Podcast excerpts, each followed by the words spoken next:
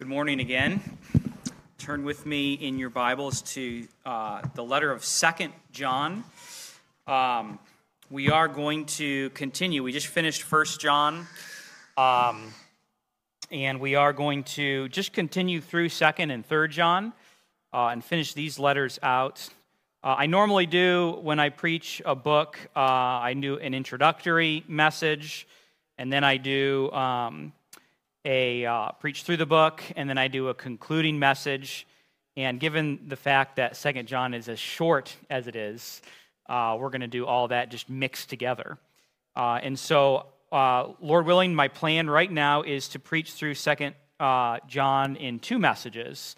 Um, and so we'll hit the first six verses today, um, and then the rest of it, Lord willing, next week and I'll kind of be including some of the background information and things as we go uh, with with uh, with how short um, these uh, these letters are. Also, I, just for reference here, so you're not confused as to what's going on, I am preaching from uh, the LSB today, um, the Legacy Standard Bible. Um, not changing anything uh, long term, but I just wanted to preach from it. I don't really have any specific reason other than the fact that um, we don't have, uh, I've been preaching from the ESV, as you know, and love the ESV.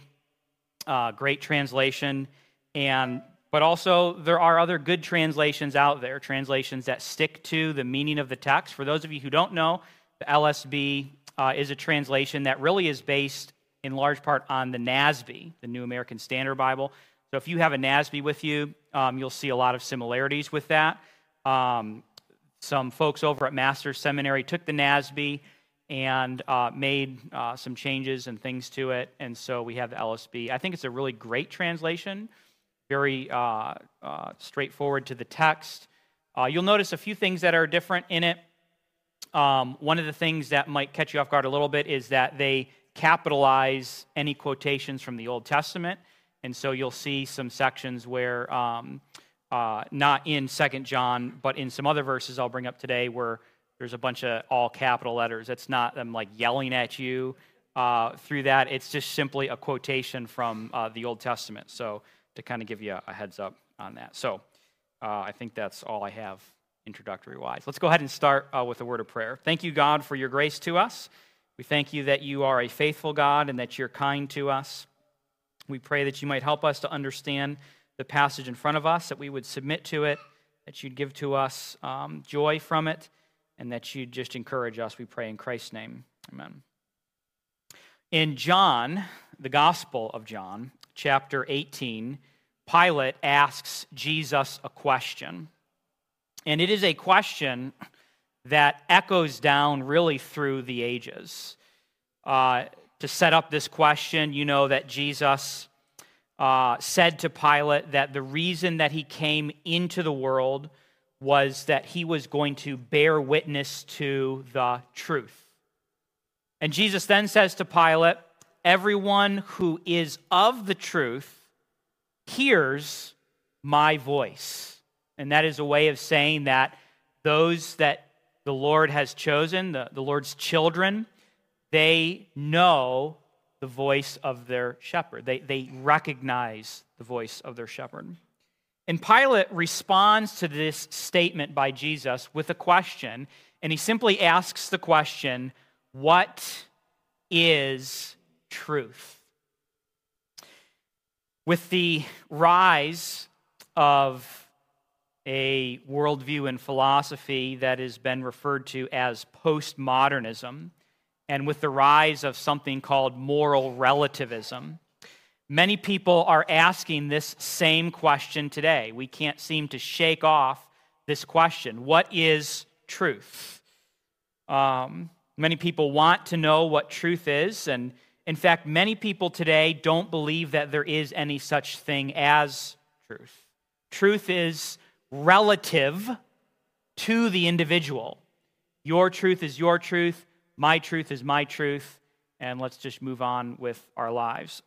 An article from the New York Times back in 2015 entitled, Why Our Children Don't Think There Are Moral Facts, says the following Philosophy professors with whom I have spoken suggest that an overwhelming majority of college freshmen in their classrooms view moral claims as mere opinions that are not true or are true only relative to a culture.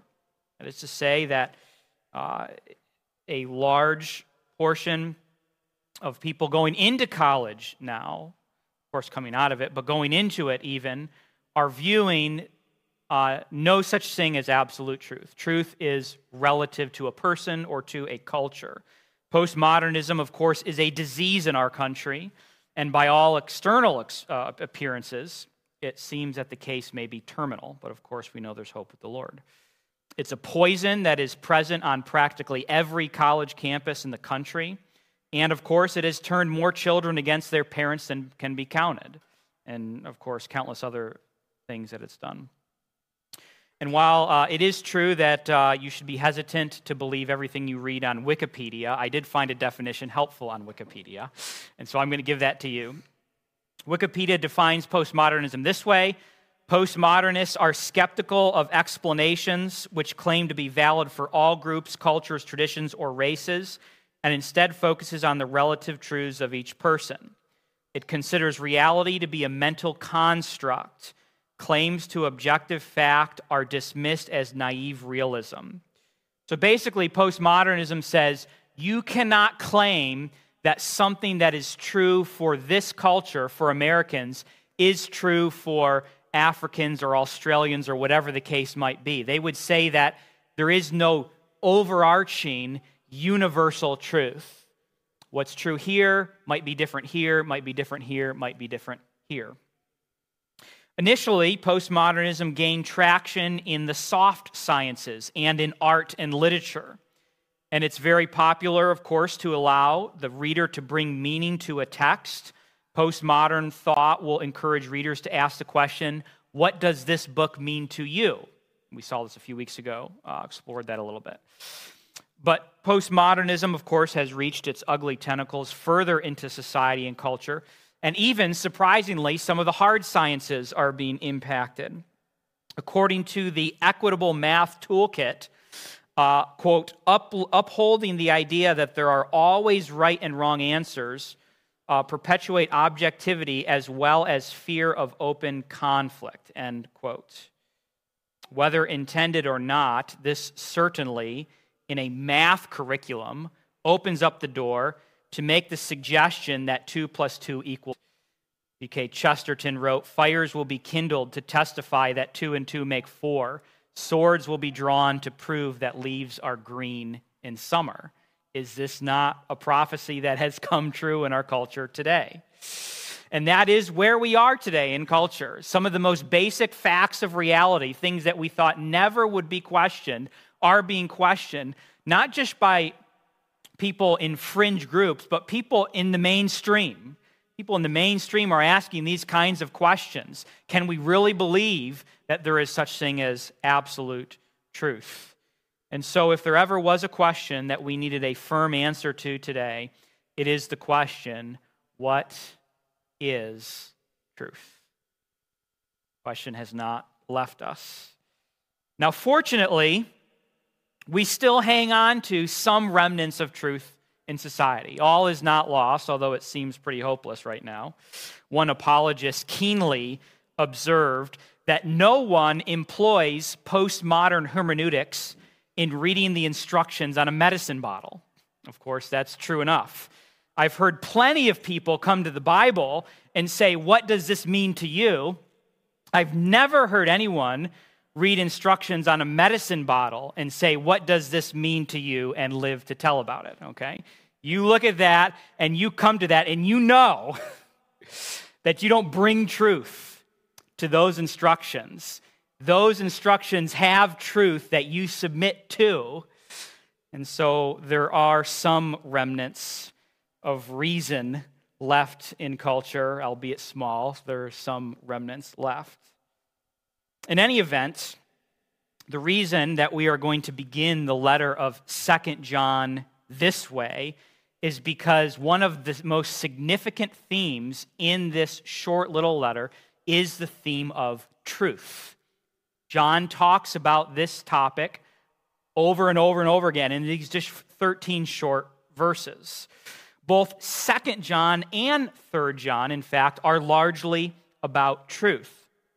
In 2nd John, the word truth, or in Greek, aletheia, appears five times. And again, while that uh, doesn't sound like much, keep in mind that there's only 13 verses in this short little letter. He continues to talk about it over and over again. Third John, the word shows up six times. Um, so these are two incredibly short. In fact, the shortest letters you have in the New Testament, and they are both dense with references to the truth. And so we're just going to look at this in two sections today. We're again looking at the first six verses out of 13. Verses 1 through 3 is John's introduction. Uh, this, by the way, is written uh, just down the line uh, the same way that uh, any other first century letter is written, follows the same format. He has an introduction. We're going to look at the first part of the body of this letter, which is love and truth in verses 4 through 6. And then, Lord willing, next time uh, we'll look at the rest of them. But uh, since it is short enough, we are actually going to read the entire letter today, um, even though we're just looking at the first six verses. the second letter of John. The elder to the elect lady and her children, whom I love in truth, and not only I, but also all who know the truth for the sake of the truth, which abides in us and will be with us forever, grace, mercy, and peace will be with us from God the Father and from Jesus Christ, the Son of the Father, in truth and love.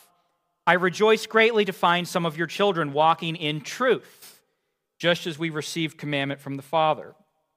Now I ask you, lady, not as though I were writing to you a new commandment but the one which we have had from the beginning, that we love one another. And this is love, that we walk according to his commandments. And this is the commandment, just as you have heard from the beginning, that you should walk in it. For many deceivers have gone out into the world, those who do not confess Jesus Christ as coming in the flesh. This is the deceiver and the antichrist. See to yourselves that you do not lose what we accomplish, but that you may receive a full reward. Anyone who goes too far and does not abide in the teaching of Christ does not have God. The one who abides in the teaching has both the Father and the Son. If anyone comes to you and does not bring this teaching, do not receive him into your house and do not give him a greeting. For the one who gives him a greeting participates in his evil deeds. Though I have many things to write to you, I do not want to do so with paper and ink but I hope to come to you and speak face to face so that uh, your joy may be made complete. The children of your elect sister greet you. Commentators have speculated over the introduction to Second John uh, for some time, and let's just go back and look at the first verse again here. He says, The elder to the elect lady and her children, whom I love in truth, and not only I, but also all who know the truth. The big question that uh, a lot of people ask when they come to this letter is who is the lady? Um, and there are two main views that we're going to look at. There are others, but there's two main ones. And the one view is that the lady is an actual, real woman, uh, an individual person that John is writing to. And the other view is that the word lady is more metaphorical, and he's actually writing to a church and he's just metaphorically calling the church the lady, and therefore the children would either be the members of that church or perhaps even church plants uh, that this church has, has planted. Um, MacArthur, his view is that this is an actual woman, um, and that what was going on is that this lady actually had received false teachers into her house uh, she was showing them hospitality. She had actually brought these people into her house, and that John was writing to this lady to essentially rebuke her for this and say, Stop bringing false teachers into your home. They're not bringing the truth, and so you need to not welcome them, don't even greet them, because when you do that, you are actually participating in the spread of this false doctrine. I would say, uh, and, and, and my view is, I honestly am not really committed either way. Um, it really does not change anything about the letter, regardless of what your view is. He still says we need to walk in truth. He still says um, that we need to love one another. Uh, he still says to obey God's commandments. And whether he was specifically writing to an individual or whether he was writing to a church at large really doesn't change anything. And so I really kind of am uncommitted either way on that particular uh, view. Regardless of which view you take, he exhorts us walk in truth, love one another, don't receive false teachers in your home. And so nothing really changes uh, depending on which, which view you take there. So, that being said, some of that to the side now. Uh, let's look at the verse here. John refers to himself as the elder in verse 1. He writes not just to the lady, but to the what lady? The elect lady. This word, elect, means chosen, or of course, elect. And it is used elsewhere in the Bible to refer to the doctrine of election. This word elect shows up 22 times in the New Testament. We see this in Matthew 22. It's translated as chosen. For many are called, but few are elect, or few are chosen. We read also this same word is used in Matthew 24, 31. He will send forth his angels with a great trumpet, and they will gather together his elect, or his chosen from the four winds. Now, whether John is writing to a lady or to a church, in either case, she is God's chosen. Whether God has, whether John is referring to this individual lady as one of God's individual elect, God's individual chosen, or whether he is referring to the church as a whole as God's chosen, God's elect. In either case, um, he brings up this doctrine of election. God has chosen to set his love on her. Having addressed this lady then as the elect lady, John says that he loves her in truth. This is the first reference to our word truth or to aletheia in this letter. He also says, if you'll notice here in verse 1, that not only does he love her in truth, but who else loves her? all the other people who love truth love her as well. In other words, what John is referring to here is that there is an entire community of people who are centered around loving truth. And that community of people, including this lady, including John himself, and including these other people who love the truth, this community of people has unity because of their shared commitment to the truth and they all love one another. There's a, a, mutual love that's going on here. These people, of course, that love the truth are Christians. John is referring to these Christians that love one another in truth. They know the truth of the gospel. They believe in absolute truth. They are not making the claim that truth is relative, that whatever you believe is fine and whatever you believe is fine. They actually are saying there is something outside of me that is a universal, unchanging standard of truth and I am committed to that. And because you are also committed to that standard, we love one another and we have fellowship and unity together. That's what John is writing about here in this introduction. And so the simple takeaway early on in this letter already is that is this Christians are united by their shared commitment to truth. This is foundational. It's, it's, it's not believed today in society, but it is foundational. Uh, the mantra today, even among so called pastors, is that doctrine divides. Um, a pastor told me one time that the local ministerial group does not talk about doctrine or theology because it just divides. And so we're not going to talk about those kinds of things.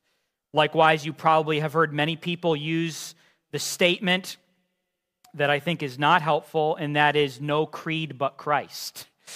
Okay, what Christ are we talking about, right? um, you know, of course, I've, I've shared this statement before. MacArthur was confronted with this idea about doctrine dividing, and he responded by saying, Yes, doctrine does divide. It divides truth from error. And so there is this fact that doctrine does divide. That's not a bad thing, actually, because we want to know what the difference between the truth is and error. Um, and even though our culture and broader evangelicalism today has romantic thoughts about how great it is to set all of our beliefs and convictions to the side, the reality is that this is neither wise nor possible. We are not called to set everything to the side, to set the truth aside for anything. It is curious to me that modern calls to ethical and moral diversity, such as the call to coexist, seek to build unity on the foundation of disunity. That's what this is really doing. We will find our, you realize that's what's going on. The, the calls to, the culture's calls to coexist is saying, let's find unity in our disunity. That's essentially what's going on here, uh, which is actually nonsensical. How can we be united by the very thing that divides us? Scripture says repeatedly that unity must be built on agreement, on shared biblical values. And I'm going to give you some verses. 1 Corinthians 1:10, I exhort you brothers by the name of our Lord Jesus Christ that you all agree that there be no divisions among you, but that you be made complete in the same mind. You're supposed to think like one another. You're supposed to have the same kinds of thoughts about the truth. 2 Corinthians 13, 11. Finally, brothers, rejoice, be restored, be comforted, be like minded. We are all supposed to be like minded. Philippians 2 in verse 2 fulfill my joy that you think the same way. 1 Peter 3 8. Now, to sum up, all of you be like minded. We are to be of the same mind. We are to be united in our thinking. We are to process reality, the world, ethics, morals, politics, values, family in the same way as a local church. We're to think about this in the same way. Uh, again, to rehash all these words that we just put all in one place. He says that you all agree, same mind, be like minded, think the same way, be like minded. Now, there are times where I wonder whether our present understanding, broader evangelicalism, our present understanding of the Christian conscience has gone too far and gone off into a ditch. And let me explain what I mean by this. Probably, if we went around the room and surveyed everyone, a significant number of you would tell stories of what it's like to live in a church where um, nothing is a conscience issue right? There's no such thing as a conscience issue, and everything down to the last iota is dictated to you. And there's just no room for a tertiary issue or a third tier issue. It's just all this is what it is down the line. And that is something that uh, is very oppressive in a lot of ways. The answer to that, though, I, I, I just want to, and we actually looked at this in our study on the whole Christ with legalism and antinomianism. The answer to this is not to make everything a conscience issue. And, and I, I think we tend to, aren't we curious creatures? We tend to just live in extremes, right? Nothing's a conscience issue, everything's a conscience issue. um, we need to let the Bible inform us in these matters. And so I would just caution us to say that uh, perhaps maybe if you came from that type of a background where nothing was a conscience issue and it was a very legalistic, um, demanding context, a very suffocating and stifling context, I just want to encourage you that the answer now is not that everything is a conscience issue and everyone can just do whatever they want to do. That's called antinomianism, and that's bad too. Okay?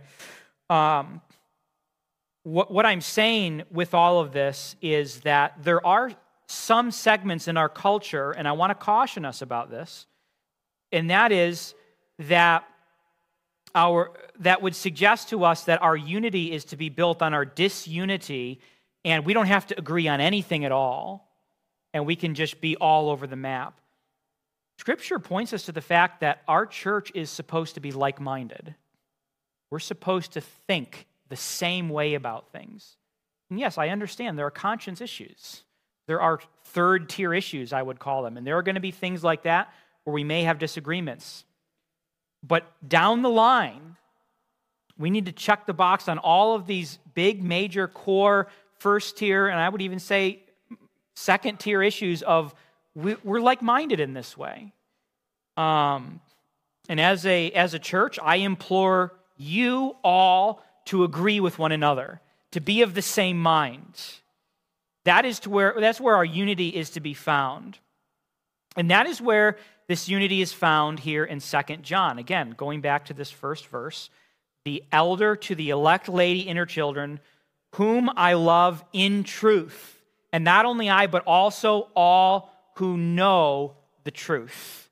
There, this is a community of people who are committed to their shared um, their shared commitment to the truth. They're committed to the truth, they love the truth, they know the truth, and because of that, they have unity and love for one another. Um, Stott says on this point, we shall never increase the love which exists between us by diminishing the truth which we hold in common. I mean, we find greater unity as we increase in our knowledge of the truth with one another. And so John continues this theme in verse 2 For the sake of the truth which abides in us and will be with us forever. Okay, so again, he references truth. We love each other for the sake of the truth now. Um, I, I literally heard an ad yesterday that started off, they were selling a product, and it was, it started off by saying, Whatever the holidays mean to you, da da da da da da, da buy our product, essentially, is what it was. Um, and, and I thought, like, this is something that you can't escape from. I mean, did you, do you see the little, little tiny smidgen of postmodernism thrown in there? A little bit of relativism thrown in there, whatever it means to you. And by the way, we don't care what it means to you because to each his own, and everyone can have their own interpretation and their own meaning. by our product, right?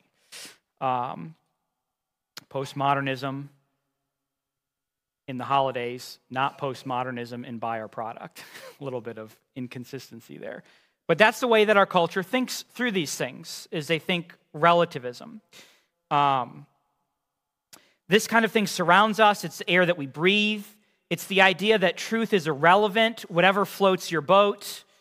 Um, this is what we see in the days of the judges, right? Every man did what? What was right in his own eyes. And we see that today. John is writing against this because he's saying that the truth is what unites us.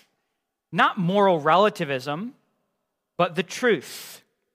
In verse 1, he says that he loves this lady in the truth. He says that everyone else who knows the truth also loves this lady. And then he says in verse 2 that he loves her for the sake of the truth. It's like almost redundant. He just keeps saying truth, truth, truth, truth, truth over and over and over and over again. It must be stated that Christians love the truth. And the culture that we live in has persuaded many Christians to despise the truth, or at least view the truth as secondary to other considerations. And you can feel that in the culture around you, that truth is at best secondary. Scripture puts truth at the center of our unity. Proverbs 23, 23 Buy truth and do not sell it. Cling to truth. In verse 3, we read, Grace, mercy, and peace will be with us from God the Father and from Jesus Christ, the Son of the Father, in, here it is again, truth and love. John, in typical fashion of first century letters, sends his greeting to this lady. He sends, of course, grace, mercy, peace. He acknowledges some things about the Lord. God is the Father, Christ is the Son, some of these core doctrines. And then again, he uses the word aletheia, or the word truth. And again, this theme, as I mentioned at the beginning, is big because he brings it up over and over and over and over again. And this time, he says, in truth and love, which hints something to us that we saw over and over and over again in the letter of First John, and that is what? Truth and love are compatible with one another. They are not at odds with one another. Again, this is a, a subtle teaching of our culture that truth and love tend to be in this cosmic battle with one another. And so, if I had to go one way or the other, I'm going to default to love and not to truth. That's kind of how our society thinks uh, about this.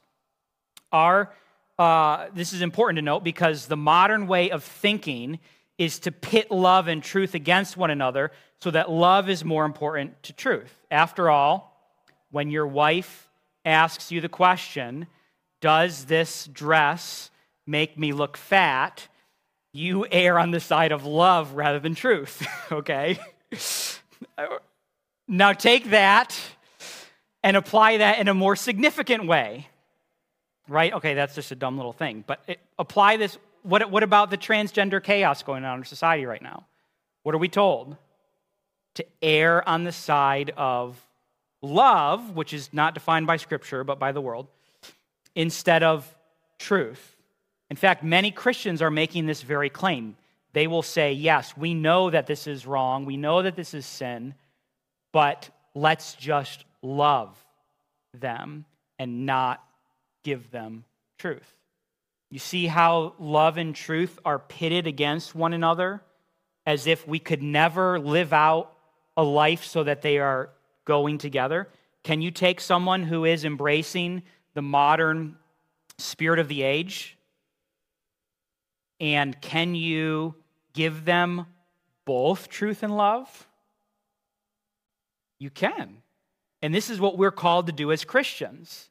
I don't soften the truth for the sake of love, but I also don't discard truth. I, I don't, I, and, and, I, and I don't have to be a jerk about it either. I can love someone and I can give them the truth at the same time. Um, we see this phrase, he, it, truth and love, in Ephesians 4:15, speaking the truth in love, right? Um, we are to grow up in all aspects into him who's the head, that is Christ. This really is going to introduce to us a theme now in this letter of truth and love. And this marks the transition between his introduction to the letter and the letter itself, beginning in verse 4.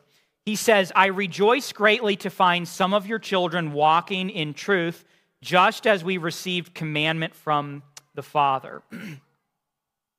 now, if the lady is a church, then what he is saying is, I'm pleased to discover that some of your church members or some of your church plants are walking in the truth. If the lady is an individual, then he is rejoicing to find some of her actual biological offspring walking in the truth.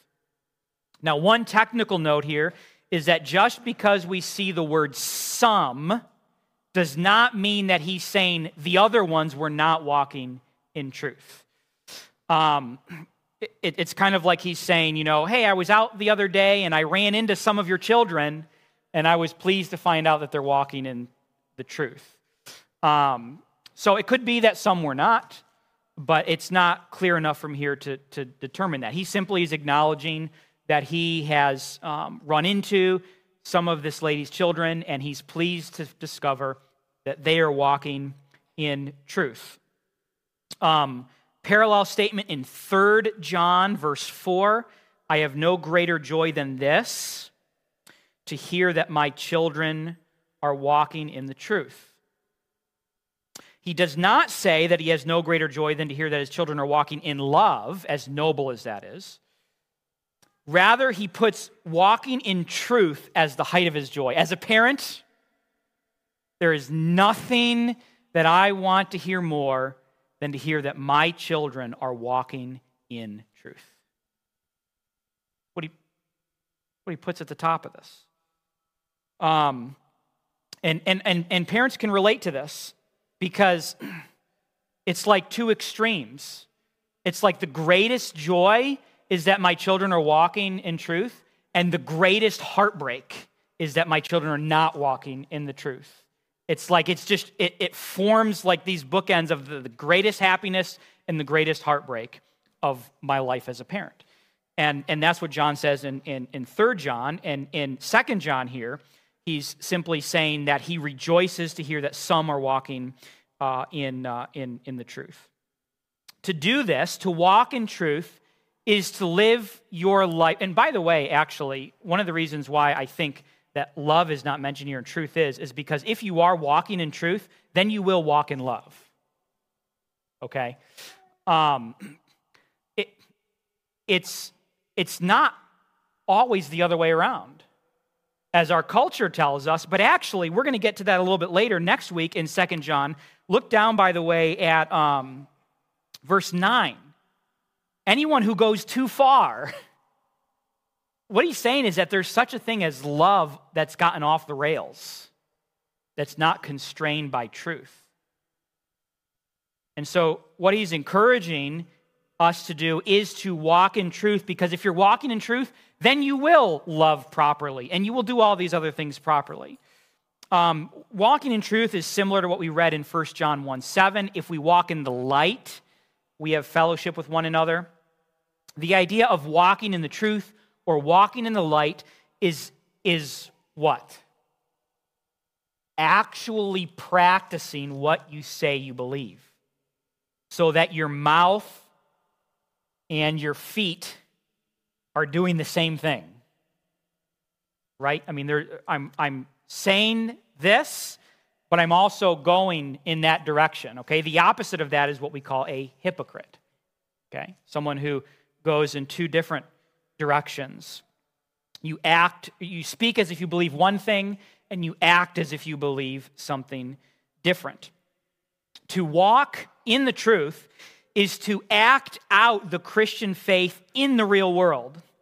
It is not to believe in Christianity merely in theory, but in practice. We are to be, in the words of James, what?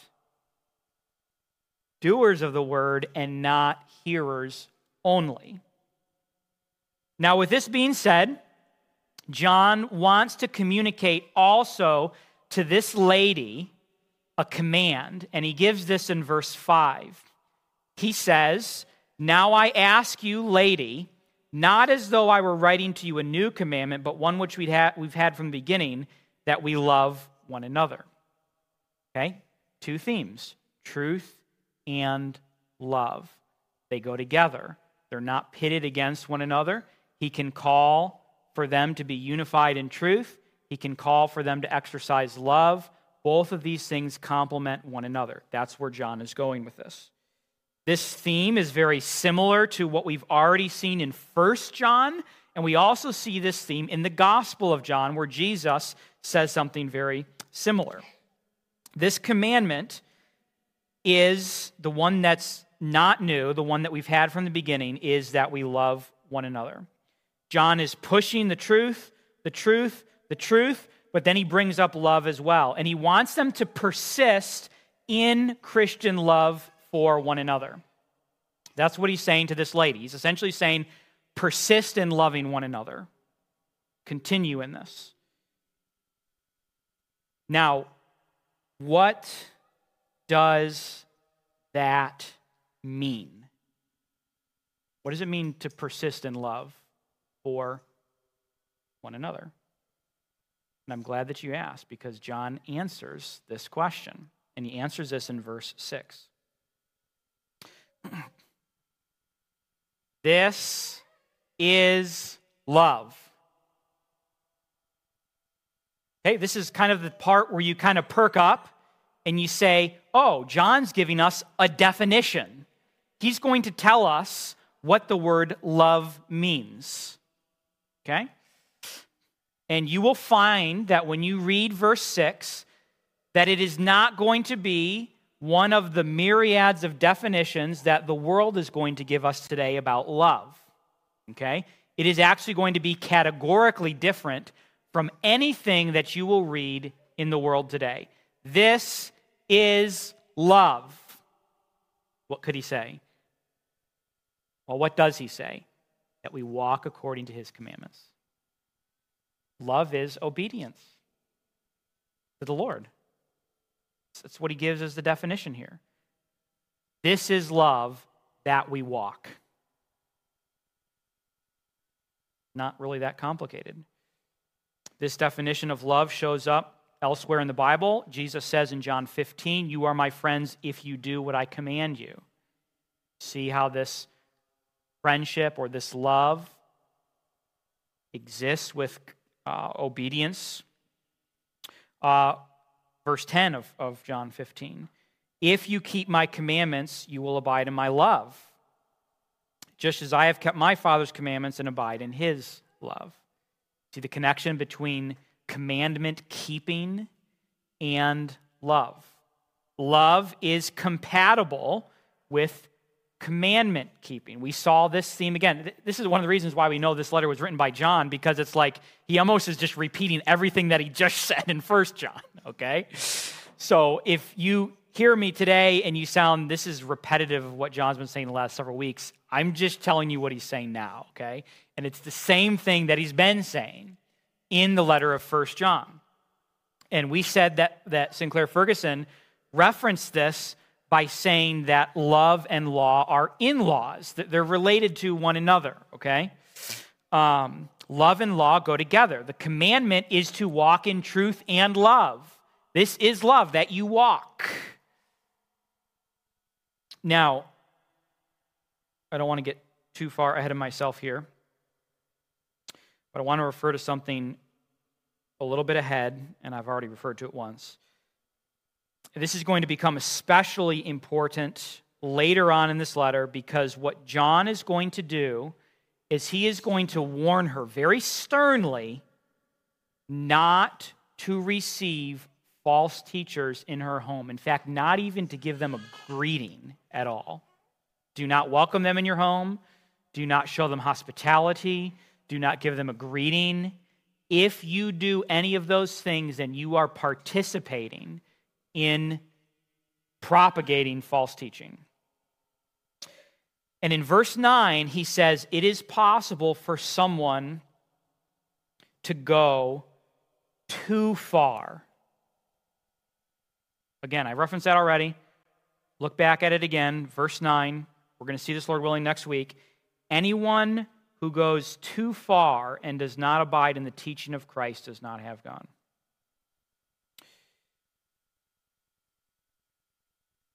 Second John is teaching us that we are to let truth govern love, not love govern truth. So, the way that you look at this is you say, I wonder what true love looks what does love look like? I have to go find truth to get the answer to that question. And that's contained where? Here okay you don't say this. I wonder what truth looks like. Let me go out into the world and look at all the love out there, and then I will come up with a definition of truth based on that. no, you start with Scripture, you start with the truth, and you say, God defines love this way. You look at this passage, for example, this is love that we walk. You look at 1 Corinthians 13, and you say, What does love look like? And you begin to say, My un- truth constrains love, it defines love, it gives it meaning. This is how I know what I am to do, and this is how I know what is loving and what is not loving, because there are things that our world thinks is love and is not. Okay? If there is someone who is blind and they are on railroad tracks and there's a train coming, okay? Um, it's loving to rescue them off of that. A friend told me a, uh, a story one time of um, uh, a man who was an electrician who dealt with like high voltage situations. And um, whenever he would go to a job, he would have a very long two by four with him. And the guy asked him, What is the reason that you carry this two by four on every job site? And he says, Well, if my partner gets stuck to this, I have to have a way to get this guy off of the electric line, kind of a thing. And um, if I'm ever latched on to some uh, electricity, hit me with a two by four, please. like whatever you have to do to get me off of that thing. That's loving, right? If someone's facing a, a train's coming at them, it is loving to tackle that person, even though it may hurt in that moment. Okay? It is loving to give people the gospel and to tell them that they are sinners that are bound to go to hell for all of eternity and that they need to repent and believe in the Lord Jesus Christ as Savior. That is love. Is it going to sting? Probably. Is it going to hurt? Yeah. Is, is, is it going to hurt to tell someone you can't live in this lifestyle because that is an affront to a holy God? Absolutely, that is the most loving thing you can do for that person. Again, the world says that that's hate. Okay? That is why we're saying that truth must govern love. How do I know what love is? You don't go to Oprah or to whatever else is going on out there today. You go to the Word of God, okay? And you say, This is what the definition of love is. That's where I go to find this. All right, so where do we go from, uh, from here? The letter of Second John is a letter from the apostle, apostle John to a lady, maybe a literal, actual woman, maybe a church. One of the significant topics in this letter is the topic of truth. In just 13 short verses, John uses the Greek word aletheia for truth five times. Another theme is that truth must govern love. In fact, MacArthur thinks that this is the primary theme. He says that the main theme of Second John is that truth must always govern the exercise of love. One of the foremost examples of this theme will be found later on in verses 9 through 10 um, about bringing false teachers into your home. One commentator says that this is the primary purpose. He says, This then appears to be the primary purpose of this short letter, instructing believers not to take any of the false teachers into their homes or provide any other support for their ministry. In any event, it is a significant theme that truth gives us boundaries that we are not permitted to cross. We operate here in this way, but we cannot do these kinds of things. For the meantime, though, we can see that John writes to this lady. He's encouraged to find some of her children walking in the truth. He likewise encourages her hey, persist in Christian love and in truth. He views his unity with her and with other Christians as centering around truth. He does not find unity in disunity, as is popularly thought today, but he finds unity in unity, in the fact that we have a unified outlook on the truth. Finally, he tells her that true uh, biblical love is obedience to the Lord. In light of these things, I have three points of application. The first one is pursue a deeper love for and commitment to the truth. Resist the pull of the world towards relativism, right? The world is pulling us this way. The world is telling us to dismiss or undermine truth. All you need is love. Um, and so, what we are called to do as Christians is to pursue a deeper commitment to this. Second, pursue like mindedness and agreement with fellow believers right here in this church. Submit your thinking to be scrutinized by Scripture. This is the hard part of it. Be humble enough to change your thinking or behavior where you are wrong. Right? You look at Scripture and see discontinuity between your life and Scripture. Guess what? You got to change, not the Bible. Okay? And then encourage others to do the same. Uh, we're growing in like mindedness. Okay? We're not supposed to be a completely mixed bag of wildly different understandings of everything. I understand, yes, there are going to be differences, and there's going to be things that I get all that, and you know that, and we've talked to it, and I've even had friendly little arguments with some of you about these kinds of things, and we go back and forth, and I get that. But on the whole, the core truths of Christianity we are to be like minded on. Pursue that. And then finally, love one another by walking according to God's commandments. Do not despise the commands, rules, laws, and statutes of Scripture. Don't despise it. It's part of God's goodness for us. Thank you, God, for your grace and kindness. We pray that you might help us to follow these uh, things that we've read in the letter of Second John with joy, that you would help us to be gr- uh, more and more united in truth as a church, that the gospel would be that core message that unites us the death, burial, and resurrection of Christ, and that believing in Jesus is what gives to us salvation and eternal life. If there be anyone who does not know Christ, I pray that you'd help them to repent and believe on the Lord, and that they too would grow in unity, uh, in truth with us as a church. We pray in Christ's name. Amen.